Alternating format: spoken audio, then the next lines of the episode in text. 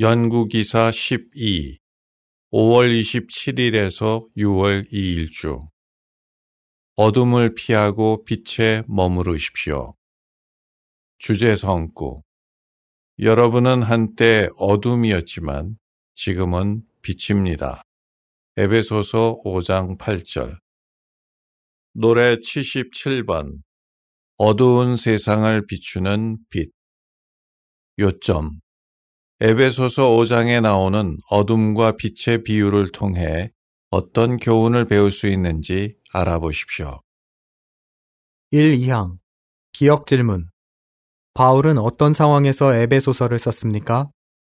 니은 질문 이 기사에서 어떤 질문들에 대해 살펴볼 것입니까? 로마에서 가택 연금 중이었던 사도 바울은 동료 그리스도인들을 격려해주고 싶었습니다. 그들을 직접 방문할 수 없었던 바울은 편지를 썼습니다. 그 중 하나는 기원 60년이나 61년경에 쓴 에베소서입니다. 거의 10년 전에 바울은 에베소에 한동안 머물면서 좋은 소식을 전파하고 가르쳤습니다. 그는 에베소의 형제들을 매우 사랑했으며 그들이 여호와께 충실을 유지하도록 돕고 싶었습니다. 그런데 바울이 기름 부음 받은 그리스도인들에게 어둠과 빛에 대해 쓴 이유는 무엇입니까? 모든 그리스도인들은 그 조언으로부터 어떤 교훈을 배울 수 있습니까? 이러한 질문들에 대해 살펴보겠습니다.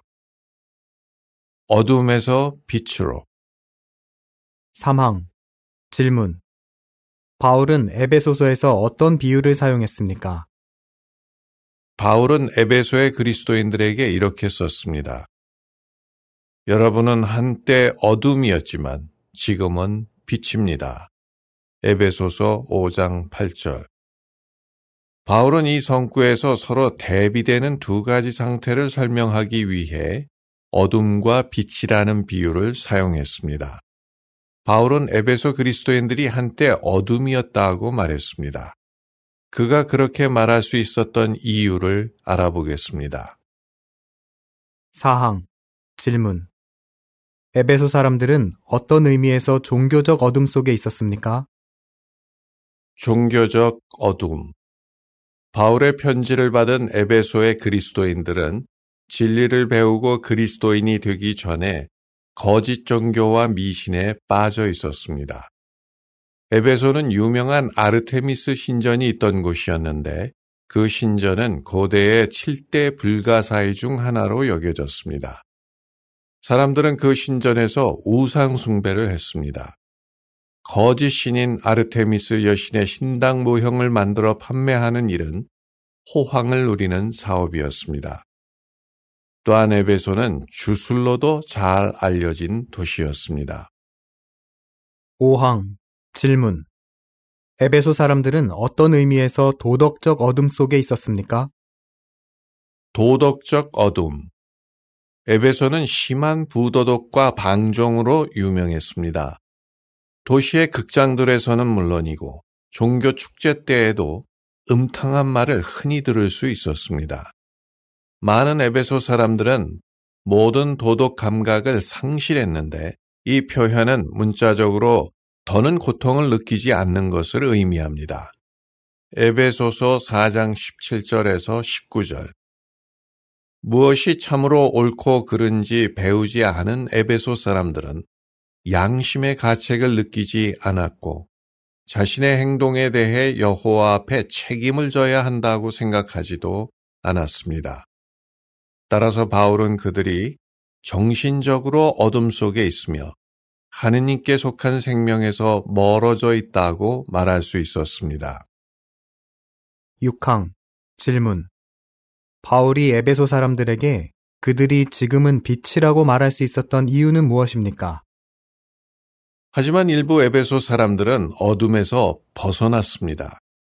바울은 그들이 지금은 주 안에서 빛이라고 말했습니다. 에베소서 5장 8절. 그들은 성경 진리의 빛을 받아들였습니다. 또한 거짓 종교 관습과 부도덕한 행실을 버렸습니다. 그들은 하느님을 본받는 사람이 되었으며 최선을 다해 여호와를 숭배하고 그분을 기쁘시게 하려고 노력했습니다. 에베소서 5장 1절 7항 질문 우리의 상황은 어떤 면에서 많은 에베소 그리스도인들의 상황과 비슷합니까? 그와 비슷하게 우리도 진리를 배우기 전에는 종교적으로나 도덕적으로 어둠 속에 있었습니다. 우리 중에는 거짓 종교 추기를 지키거나 부도덕한 생활을 했던 사람도 있습니다. 하지만 우리는 옳고 그름에 대한 여호와의 표준을 배운 이후로 생활을 변화시켰습니다. 그리고 그분의 의로운 표준과 일치하게 생활하기 시작했습니다. 그 결과 우리는 많은 유익을 얻었습니다. 하지만 우리는 언제든 다시 어둠에 빠질 위험이 있습니다. 우리는 어둠으로 다시 돌아가지 않고 계속 빛의 자녀로서 걸어야 합니다. 어떻게 그렇게 할 수 있습니까? 7항의 사파 첫 번째 사파 사도 바울이 로마 군인과 쇠사슬에 연결된 채로 편지를 쓰는 모습 두 번째 사파 사도 바울이 쓴 에베소서의 초기 사본 사파에 딸린 문구 바울이 사랑에서 우러나와 에베소 그리스도인들에게 쓴 편지는 오늘날 우리에게도 유익합니다. 어둠을 피하십시오. 8항 질문 에베소서 5장 3절에서 5절에 따르면 에베소 사람들은 어떤 일들을 멀리 해야 했습니까? 에베소서 5장 3절에서 5절의 기록은 이러합니다. 성적 부도덕과 온갖 더러움과 탐욕은 여러분 사이에서 입에 담지도 마십시오. 그렇게 하는 것이 거룩한 사람들에게 합당합니다. 수치스러운 행실이나 어리석은 이야기나 음탕한 농담처럼 부적절한 것들도 입에 담지 마십시오. 오히려 감사하는 말을 하십시오. 여러분도 알고 인정하는 것처럼 성적 부도덕을 저지르는 자나 더러운 자나 탐욕스러운 자, 곧 우상숭배자는 그리스도와 하느님의 왕국에서 아무런 상속 재산을 갖지 못합니다. 에베소의 그리스도인들이 도덕적 어둠에 다시 빠지지 않으려면 여호와께서 싫어하시는 일들을 계속 멀리해야 했습니다. 바울은 그러한 일들로 성적으로 부도덕한 행동과 음탕한 말을 언급했습니다. 바울은 에베소 사람들에게 그들이 그리스도와 하느님의 왕국에서 상속 재산을 받으려면 그러한 일들을 멀리 해야 한다고 교훈했습니다. 구항 질문. 우리는 왜 부도덕한 것들을 조금도 접하지 않으려고 노력해야 합니까? 우리 역시 열매를 맺지 못하는 어둠의 일들에 걸려들지 않도록 계속 싸워야 합니다. 에베소서 5장 11절. 수많은 경험이 거듭 증명하는 것처럼 불결하고 부도덕한 것들을 더 많이 보고 듣고 그것에 대해 더 많이 이야기할수록 잘못된 행실에 빠지기가 더 쉬워집니다. 한 나라에서 수십 명의 증인들이 온라인 채팅방에서 자주 대화하게 되었습니다. 처음에 그들은 주로 영적인 것들에 대해 대화를 나누었습니다. 하지만 시간이 흐르면서 대화의 내용이 점점 불건전해졌습니다. 그들은 결국 주로 성에 대해 대화를 나누게 되었습니다. 후에 그들 중 상당수가 그러한 불건전한 대화 때문에 성적 부도덕을 범하게 되었다고 말했습니다. 시팡 질문 사탄은 어떻게 우리를 속이려고 합니까? 사탄의 세상은 여호와께서 부도덕하고 불결하다고 여기시는 것들이 사실은 전혀 나쁜 것이 아니라고 믿도록 우리를 속이려고 합니다. 그것은 놀라운 일이 아닙니다. 사탄이 오래전부터 사용해온 전략 중 하나는 사람들을 혼란에 빠뜨려 무엇이 옳고 그른지 구분하지 못하게 만드는 것이기 때문입니다. 많은 영화와 TV 프로와 웹사이트가 여호와의 의로운 표준에 어긋나는 생각을 조장하는 것도 이상한 일이 아닙니다. 사탄은 우리를 속여서 불결한 행동과 생활 방식이 전혀 나쁜 것이 아니며 즐겁고 무해하다고 믿게 만들려고 합니다. 에베소서 5장 6절의 기록은 이러합니다. 아무도 헛된 말로 여러분을 속이지 못하게 하십시오. 그러한 것들 때문에 하느님의 진노가 불순종의 아들들에게 내립니다.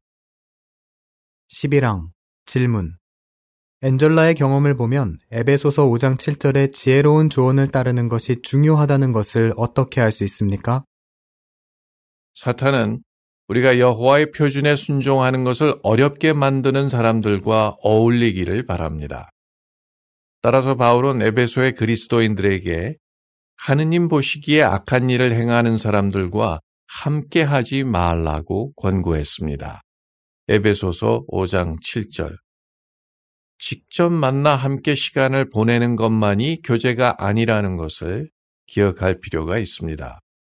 고대 에베소 사람들과 달리 우리는 소셜미디어를 통해 다른 사람들과 교제할 위험이 있습니다.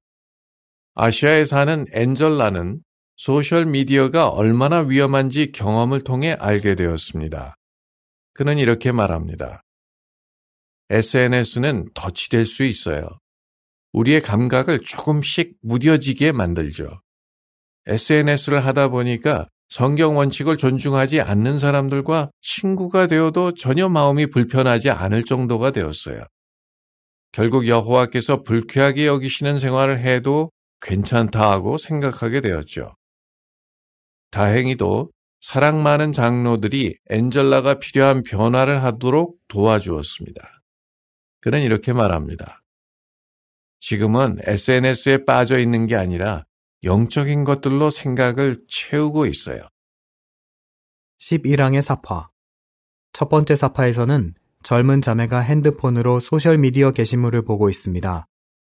두 번째 사파에서는 그 자매가 야외 봉사를 하면서 다른 자매와 즐겁게 대화하고 있습니다. 사파에 딸린 문구. 누구를 친구로 사귀는지가 우리가 여호와의 표준에 고착할 것인가에 큰 영향을 줍니다. 12항 질문 옳고 그름에 대한 여호와의 표준에 고착하는데 무엇이 도움이 됩니까? 우리는 부도덕한 행동이 잘못이 아니라는 세상의 생각을 물리쳐야 합니다. 우리는 그러한 생각이 옳지 않다는 것을 잘 알고 있습니다. 이렇게 자문해 보는 것이 좋습니다.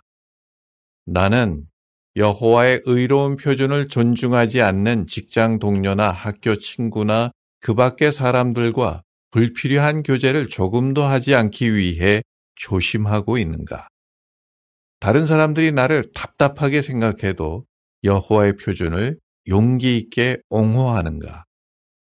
또한 디모데후서 2장 20절부터 22절에서 알려주듯이 그리스도인 회중 내에서 친구를 사귈 때에도 조심할 필요가 있습니다. 회중 내에도 우리가 여호와를 계속 충실히 섬기는데 도움이 되지 않는 사람들이 있을 수 있다는 점을 기억해야 합니다. 빛의 자녀로서 걸으십시오. 13항 질문 계속 빛의 자녀로서 걸으라는 말은 무슨 의미입니까? 에베소서 5장 7절에서 9절의 기록은 이러합니다. 그러므로 그런 사람들과 함께 하지 마십시오. 여러분은 한때 어둠이었지만 지금은 주 안에서 빛입니다. 계속 빛의 자녀로서 걸으십시오. 빛의 열매는 온갖 선함과 의와 진리입니다. 바울은 에베소의 그리스도인들에게 어둠을 물리칠 뿐 아니라 계속 빛의 자녀로서 걸으라고 격려했습니다. 이 말은 무슨 의미입니까? 간단히 말해서 언제나 참 그리스도인답게 행동해야 한다는 것입니다. 그렇게 할 수 있는 한 가지 방법은 성경과 성경 출판물을 부지런히 읽고 연구하는 것입니다. 특히 세상에 비치신 예수 그리스도의 본과 가르침을 주의 깊이 연구하는 것이 중요합니다. 14항 질문 성령은 어떻게 우리에게 도움이 됩니까? 또한 우리가 계속 빛의 자녀로서 행동하려면 하느님의 성령의 도움이 필요합니다. 이유가 무엇입니까? 부도덕한 이 세상에서 깨끗함을 유지하기가 매우 어렵기 때문입니다.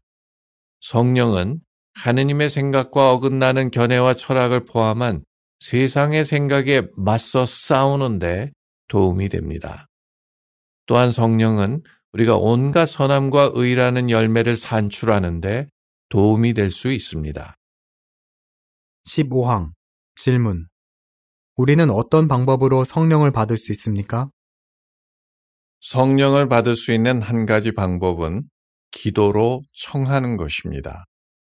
예수께서는 여호와께서 청하는 사람들에게 성령을 주실 것이라고 말씀하셨습니다. 누가복음 11장 13절. 또한 우리는 그리스도인 집회에서 함께 여호와를 찬양할 때 성령을 받게 됩니다. 에베소서 5장 19, 20절의 기록은 이러합니다.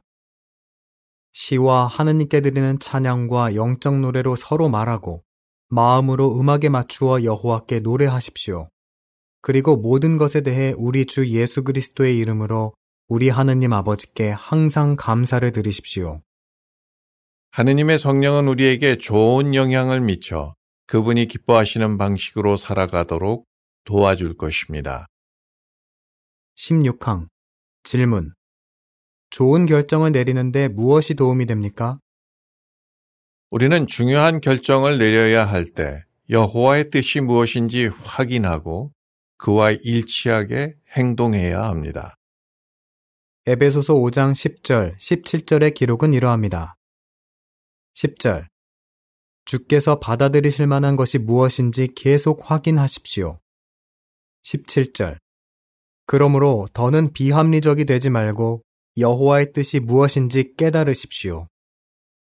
자신의 상황에 적용되는 성경 원칙을 찾는 것은 사실상 그 문제에 관한 여호와의 생각을 알려고 노력하는 것입니다.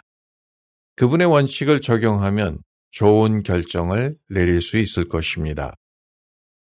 17항 질문 어떻게 시간을 지혜롭게 사용할 수 있습니까? 또한 바울은 에베소의 그리스도인들에게 시간을 지혜롭게 사용하라고 조언했습니다. 에베소서 5장 15, 16절의 기록은 이러합니다. 그러므로 여러분이 지혜롭지 못한 사람이 아니라 지혜로운 사람으로서 걷고 있는지 계속 주의 깊이 살피고 시간을 잘 활용하십시오. 시대가 악하기 때문입니다. 악한 자인 우리의 적 사탄은 우리가 세상의 일들로 너무 바빠서 하느님을 섬길 시간을 내지 못하게 만들려고 합니다. 그리스도인도 조심하지 않는다면 여호와를 섬길 기회보다 돈이나 교육이나 직업을 더 앞자리에 두게 되기가 쉽습니다. 그렇게 하는 그리스도인은 세상의 생각에 영향을 받고 있는 것입니다.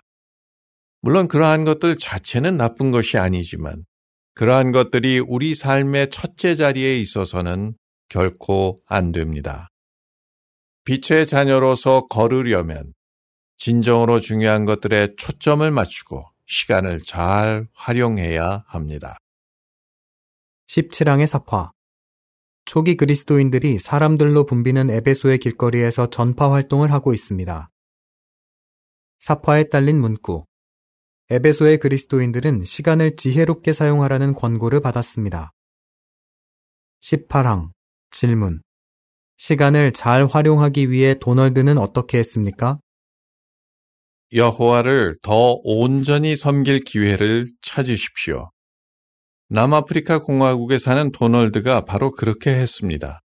그는 이렇게 말합니다. 나는 내 상황을 살펴보면서 더 생산적으로 봉사할 수 있게 도와달라고 여호와께 간청했어요. 봉사를 더 많이 할 수 있는 직업을 찾게 해달라고 기도했죠. 여호와의 도움으로 그런 직업을 구할 수 있었어요. 그 후로 우리 부부는 함께 전시간 봉사를 시작할 수 있었습니다. 19항 질문 우리는 어떻게 계속 빛의 자녀로서 걸을 수 있습니까? 바울이 에베소의 그리스도인들에게 보낸 편지는 그들이 여호와께 계속 충실을 유지하는데 큰 도움이 되었을 것입니다. 영감받은 이 조언은 우리에게도 도움이 됩니다. 이미 살펴본 것처럼 에베소서는 우리가 오락과 교제 대상을 지혜롭게 선택하는 데 도움이 됩니다. 또한 정기적으로 성경을 연구함으로 계속 진리의 빛을 흠뻑 받으려는 마음을 갖게 해줍니다. 그에 더해 에베소서는 좋은 특성들을 기르는 데 도움이 되는 성령의 중요성을 강조해 줍니다. 바울의 조언을 적용한다면 여호와의 생각과 일치한 지혜로운 결정을 내릴 수 있습니다. 이러한 일들을 함으로 우리는 이 세상의 어둠을 피하고 빛에 머무를 수 있을 것입니다. 어떻게 대답하시겠습니까? 에베소서 5장 8절에 나오는 어둠과 빛은 무엇을 가리킵니까? 우리는 어떻게 어둠을 피할 수 있습니까? 우리는 어떻게 계속 빛의 자녀로서 걸을 수 있습니까? 노래 95번 점점 밝아지는 빛 기사를 마칩니다.